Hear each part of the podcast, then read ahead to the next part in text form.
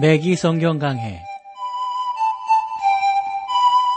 스루더 바이블 제공으로 창세기부터 요한계시록까지 강해한 매기 목사님의 강해 설교를 보내드리는 매기 성경강해, 오늘도 목동제일교회 김성근 목사님께서 말씀을 전해주시겠습니다.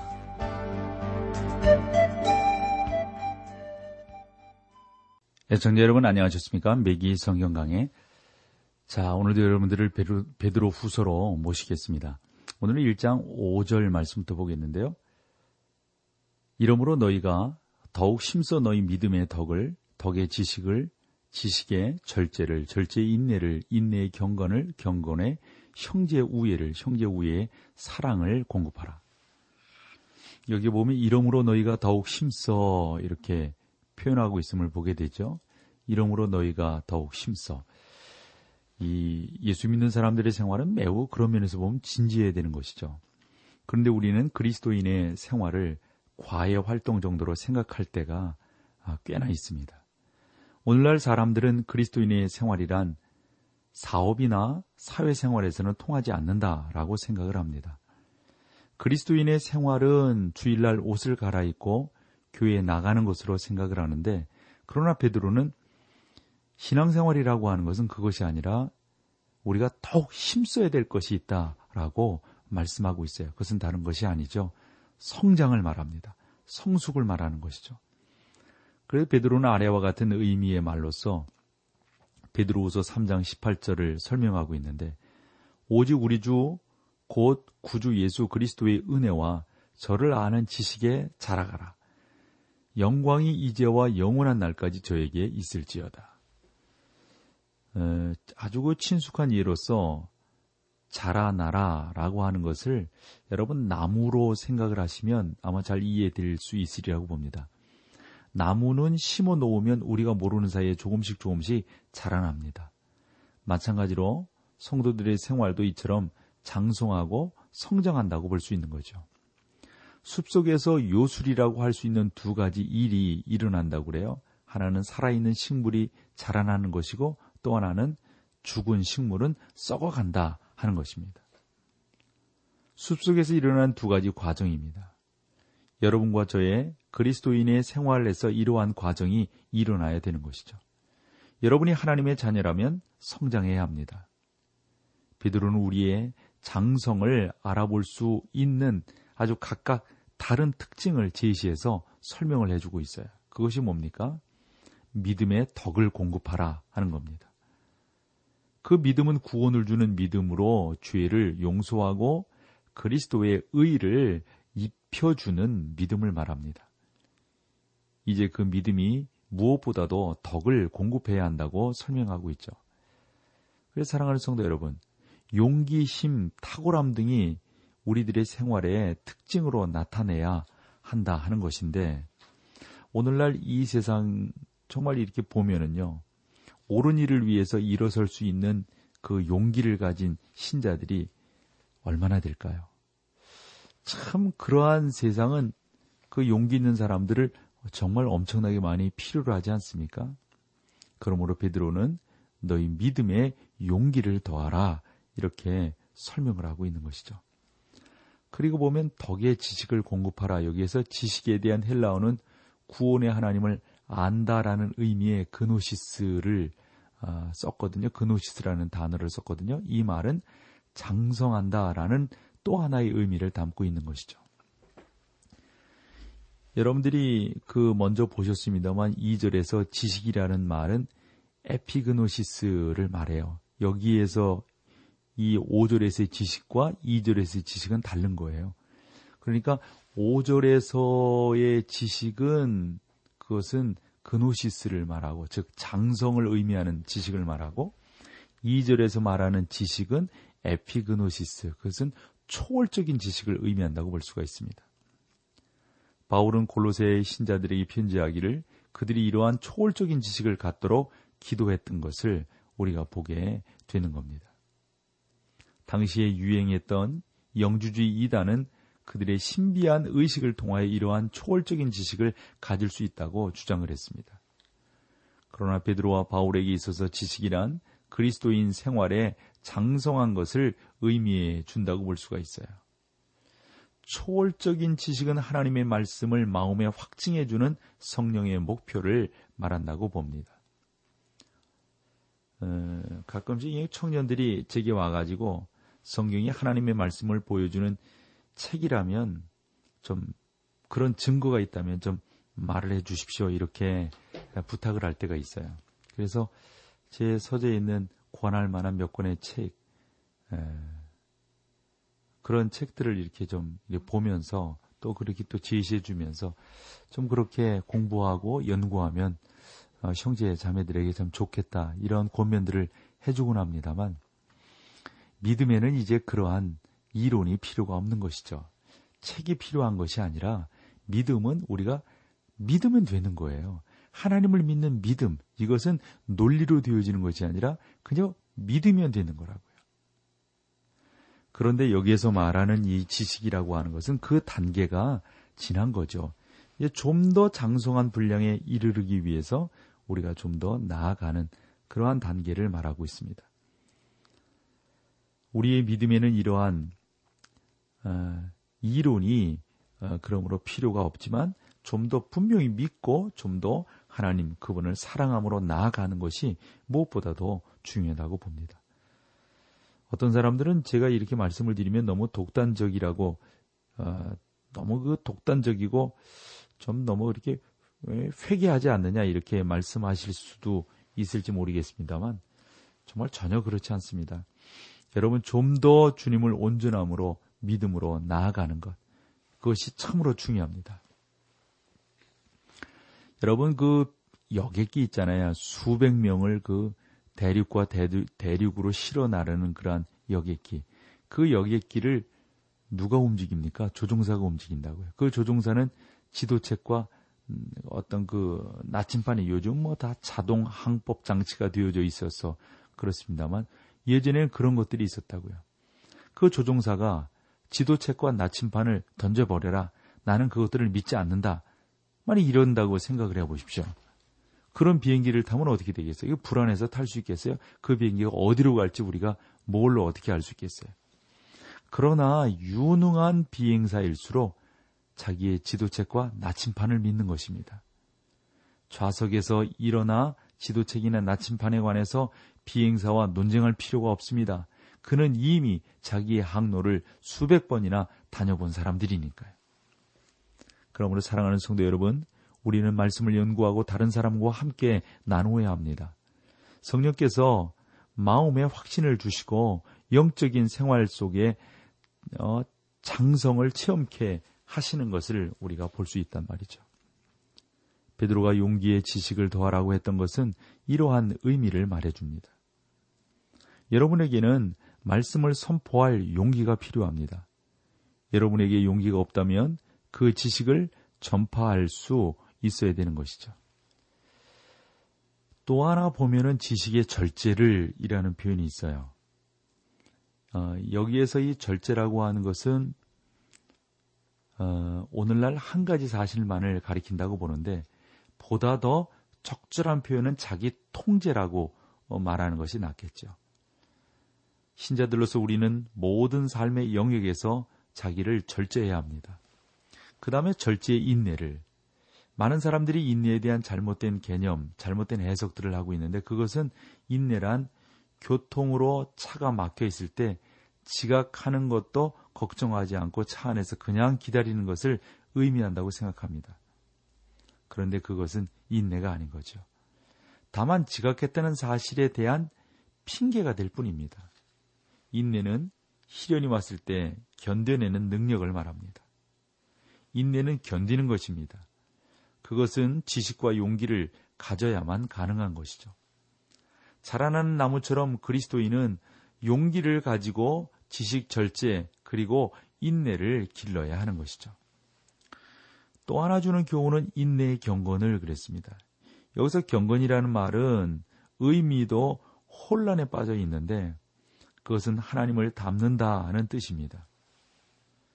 하나님의 가족으로 태어난 후에는 아버지 하나님을 닮으려고 해야 하는 것이죠.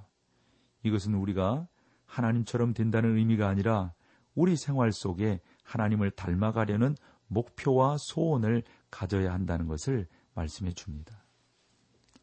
주님을 닮기 원한, 원합니다라는 찬송이 있지 않습니까? 이것은 하나님의 거룩한 성품에 참여하는 모든 사람들이 품어야 될 소원이라고 생각을 합니다. 자, 여기서 우리 찬송 함께하고 계속해서 말씀을 나누겠습니다. 난 가지고 싶은 게 참 많아. 친구들이 가지고 있는 건 모두 욕심이 나. 그렇지만 넌 친구들이 가지지 못한 걸 가졌잖아. 그게 뭐야? 그건 바로 예수님의 사랑이야.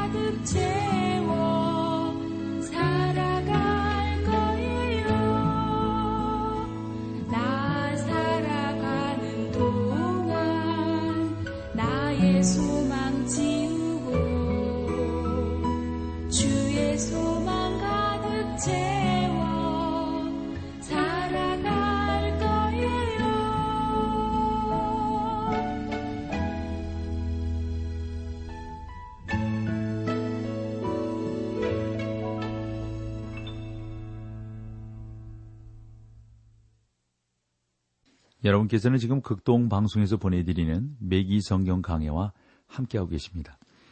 자, 우리가 오 절에서 칠 절 말씀을 쭉 보면서 이러므로 너희가 더욱 힘써 너희 믿음의 덕을, 덕의 지식을, 지식의 절제를, 절제의 인내를, 인내의 경건을, 경건의 형제 우애를, 형제 우애의 사랑을 공급하라 하는 말씀들을 쭉 나누면서 우리 가운데 참으로 필요한 것은 다른 것도 중요하지만 하나님을 알아가는 지식이 무엇보다 필요하다라는 것을 말씀을 드렸어요. 그리고 어, 지식의 절제를 가져야 되는 것이죠. 그 다음에 절제의 인내를, 그 다음에 인내의 경건을 가져야 됩니다. 여기서 경건이란 말은 혼란에 좀 많은 사람들이 좀 혼란스럽게 생각하는데 이것은 하나님을 닮는다라는 뜻입니다. 하나님의 가족으로 태어난 후에는 아버지 하나님을 닮아가는 것이죠. 그것은 우리가 하나님처럼 된다는 의미가 아니라 우리 생활 속에 하나님을 닮아가려는 목표와 소원을 가져야 한다 하는 것입니다. 주님을 닮기 원합니다라는 찬송이 있지 않습니까? 그 찬송. 그런 찬송처럼 우리가 그렇게 나가야 되는 것이죠.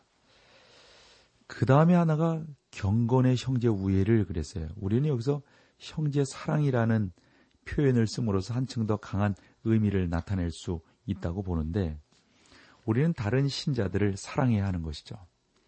저는 저의 그 이런 그 우리 매기 성경 강해를 애청하시는 분들이 우리 극동방송 홈페이지에다가 글을 남기잖아요. 그런 글들을 보면은 참 감사하죠. 그런 글들을 남기는 분들을 목사인 저도 사랑하고 감사의 마음을 전합니다.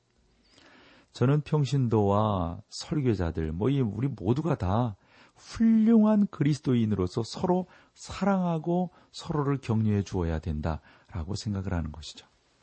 팔 절 말씀으로 가볼까요? 이런 것이 너희에게 있어 흡족한 즉 너희로 우리 주 예수 그리스도를 알기에 게으르지 않고 열매 없는 자가 되지 않게 하리오니와 그랬어요.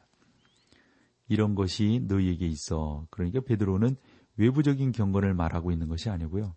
또한 의식이나 종교적 형식을 말하고 있는 것도 아닙니다. 그리스도인 그 안에서 이 모든 것들을 다루고 있는 것입니다. 우리가 이 세상에 썩어진 것에서 벗어나야 하는 이유는 신의 성품에 참여한 자들이 되기 위해서입니다. 인간의 마음속도 부패로 가득 차 있어요. 우리의 마음이 가장 썩었다라고 전도서는 이야기하고 있지 않습니까? 그런 면에서 베드로는 구원받지 못한 배교자들도 겉으로는 의식이나 행위를 통해서 세상에 그 다른 어떤 것보다도 자기들이 뭐 경건하다 이렇게 말을 하는데 사실 아니라는 것이죠. 이것은 다 썩어 있는 것입니다. 이런 것에 너희에게 있어 라고 말을 했을 때 이 이 베드로가 지금 이야기하고 있는 것은 예수 그리스도를 알지 못하는 그 어떤 것도 그것은 온전한 것이 못되고 다 썩은 것이 되어진다라고 설명하고 있어요. 왜냐하면 열매가 없기 때문입니다. 그래서 그 팔 절 뒷부분에 보면 열매 없는 이라는 그 표현은요. 목적과 관계가 있는 건데요. 여러분은 소리나는 구리와 울리는 꽹과리 같은 그리스도인들을 아마 누구를 말하는지 아실 거예요. 어떤 사람들을 말하는지. 그것은 열매가 없다는 말이거든요. 그러니까 열매가 없다고 하는 말은 하나님을 사랑하지 않는다는 말이고요. 열매가 없다고 하는 말은 어느 면에서 보면 우리 가운데 믿음의 삶이 아니라고 하는 것을 그대로 증거해 준다고 볼 수가 있습니다. 사랑하는 성도 여러분, 여러분의 생활이 다른 사람들에게 영향을 미치고 있습니까? 말씀을 필요로 하는 사람들에게 나가서 전파하고 있습니까? 위로자가 되시나요? 이러한 영향력이 없다면, 영향이 없다면 여러분들은 진정한 그리스도인이 아닌 것이죠. 열매 있는 삶을 사는 것이 아니란 말이죠. 구 절 말씀을 보실까요? 이런 것이 없는 자는 소경이라 원시치 못하고 그의 옛 죄를 깨끗게 하심을 잊었느니라. 베드로는 우리에게 아주 중요한 문제를 다루고 있습니다. 그것은 오늘날 많은 그리스도인들의 생활이 비어있다는 사실인데 그들이 구원받은 것을 확신하지 못하기 때문에 열심을 못 내는 거죠. 그래서 비어있는 껍질만 있는 그러한 삶을 산다라고 볼 수가 있습니다. 바울은 고린도전서 십육 장 십삼 절에 십사 절에서 이렇게 고민을 했어요. 깨어 믿음에 굳게 서서 남자답게 강건하여라. 너희 모든 일을 사랑으로 행해라 라고 말씀하고 있습니다. 그래서 고린도 후서의 결론 부분에서 바울이 이제 이렇게 말을 하고 있죠. 너희가 믿음에 있는가 너희 자신을 시험하고 너희 자신을 확증하라. 예수 그리스도께서 너희 안에 계신 줄을 너희가 스스로 알지 못하느냐? 그렇지 않으면 너희가 버리운 자니라고 고린도후서 십삼 장 오 절에 말씀하고 있습니다. 이것은 매우 강력한 표현입니다. 여러분은 자신이 믿음 안에 있는지 확인해야 합니다. 여러분이 함부로 살면서도 그리스도인이 될 수 있다고 생각하면 안 되는 것이죠. 성도의 견인을 믿는 그리스도인들이 많지만, 그러니까 한번 택한 백성은 버리지 않는다. 이게 성도의 견인 아니겠어요? 그러나 그들은 구원의 확신을 가지지 못한다고요. 그건 말이 안 되는 거죠. 성도의 견인을 믿는다면 구원의 확신을 갖고, 구원의 확신을 가졌다면 그에 마땅히 따르는 삶의 열매들이 있어야 되는 것이죠. 그래서 베드로는 이것을 잘 표현했어요. 이렇게 이런 것이 없는 자는 소경이라 원시치 못하고 그의 옛 죄를 깨끗게 하심을 잊었느니라. 그들은 자신이 구원받은 사실을 망각하고 있었던 것입니다. 십 절 말씀을 볼까요? 그러므로 형제들아 더욱 힘써 너희 부르심과 택하심을 굳게 하라. 너희가 이것을 행한 즉 언제든지 실족치 아니하리라. 너희 부르심과 택하심을 굳게 하라. 다시 말하면 성도의 견인은 객관적인 사실로서 흔들릴 수 없는 것입니다. 그러나 여러분의 확신은 생활에 따라서 흔들릴 수 있어요. 우리의 결심이라고 하는 것은 여건에 따라서, 환경에 따라서 흔들릴 수 있다고요. 여러분의 생활이 형실, 성실과 진리로 살지 않는다면 밤에 침상에 누워 자기가 진정으로 거듭났는지 한번 골똘히 한번 생각을 해 보셔야 되는 것이죠. 그리스도께서 우리의 구원을 위해 필요한 모든 일들을 이루어 주셨는데 우리의 생활이 그런 것들을 받아들이지 못하고 온전함으로 이런 것들을 성취해 나가지 못한다면 그것은 뭐, 뭐 안 되는 거죠. 그래서 여러분, 성도들의 생활에 있어서 더욱 힘써 너희 부르심과 택하심을 굳게 해야 한다라고 하는 이 베드로의 이 일 장 십 절의 교훈은 참으로 유익하고 우리가 늘 되새겨 보아야 될 말씀이라고 봅니다. 즉 여러분이 하나님의 자녀라는 사실을 객관적으로 확신해야 한다는 말씀입니다. 너희가 이것을 행한즉 언제든지 실족치 아니하리라. 이것은 죄에 빠진 많은 그리스도인들과 우리가 한 번 더 생각을 해봐야 되는 것이죠. 그래서 죄에 빠지기 전에 구원의 확신을 가진 사람이 거의 없다는 아주 그 흥미있는 사실이 여기에 맞다고 봅니다. 십일 절로 가보실까요? 이같이 하면 우리 주 곧 구주 예수 그리스도의 영원한 나라에 들어감을 넉넉히 너희에게 주시리라. 베드로가 휴거가 아니라 자기 왕국을 세우기 위하여 오시는 그리스도를 강조하고 있다는 사실에 유의해야 합니다. 우리는 그 이유를 십사 절에서 찾아볼 수가 있는데, 이는 우리 주 예수 그리스도께서 내게 지시한 것 같이 나도 이 장막을 벗어날 것이 임박한 줄을 알미라.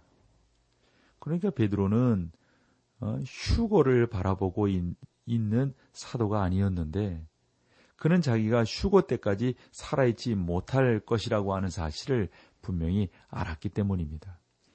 그러나 그렇다고 해서 베드로가 이 다음에 죽은 다음에 부활이 있고 부활한 다음에 휴거가 있다고 하는 것을 인정치 않는 것이 아니라 살아있는 가운데서, 왜냐하면 내가 죽을 날이 얼마 남지 않았기 때문에 그런 식의 어떤 영적 감각을 갖고 기록을 했다고 하는 것을 우리가 조심스럽게 이 내용으로 받아들여야 될 것입니다. 그러므로 그는 곧 장막의 육체를 벗어나리라는 사실을 알고 있었습니다. 베드로는 곧 육체를 벗고 하나님의 면전에 서게 될 것입니다. 베드로는 자기 앞에 휴거가 기다리지 않는다는 사실을 알면서 우리 주 예수 그리스도의 영원한 나라에 대해서 지금 말하고 있는 것입니다. 이러한 분명한 사실들을 안다면 베드로처럼 믿음 안에서 우리가 승리할 수밖에 없는 것이죠. 그러므로 여러분, 우리가 주 예수 그리스도를 믿음으로 받아들였다면, 안다면 더욱더 그분 안에 힘쓰고 애쓰고 승리하기 위해서 우리가 노력하지 않으면 안 되는 것이죠. 자, 오늘 여기까지 하고요. 다음 시간에 또 여러분들을 주님의 말씀으로 찾아뵙겠습니다. 고맙습니다. 매기 성경 강해, 지금까지 스루더 바이블 제공으로 창세기부터 요한계시록까지 강해한 매기 목사님의 강해 설교를 목동제일교회 김성근 목사님께서 전해주셨습니다. 이 시간 방송 들으시고 청취 소감을 보내주신 분께는 나침반 출판사에서 신앙서적을 보내드립니다. 청취 소감을 남겨주실 분들은 극동방송 홈페이지에 매기 성경강해로 들어오셔서 사연을 남겨주시거나 문자로 참여하실 분들은 한 통에 오십 원의 유료 문자 샵 일공육구, 샵 일공육구 번으로 보내주시기 바랍니다.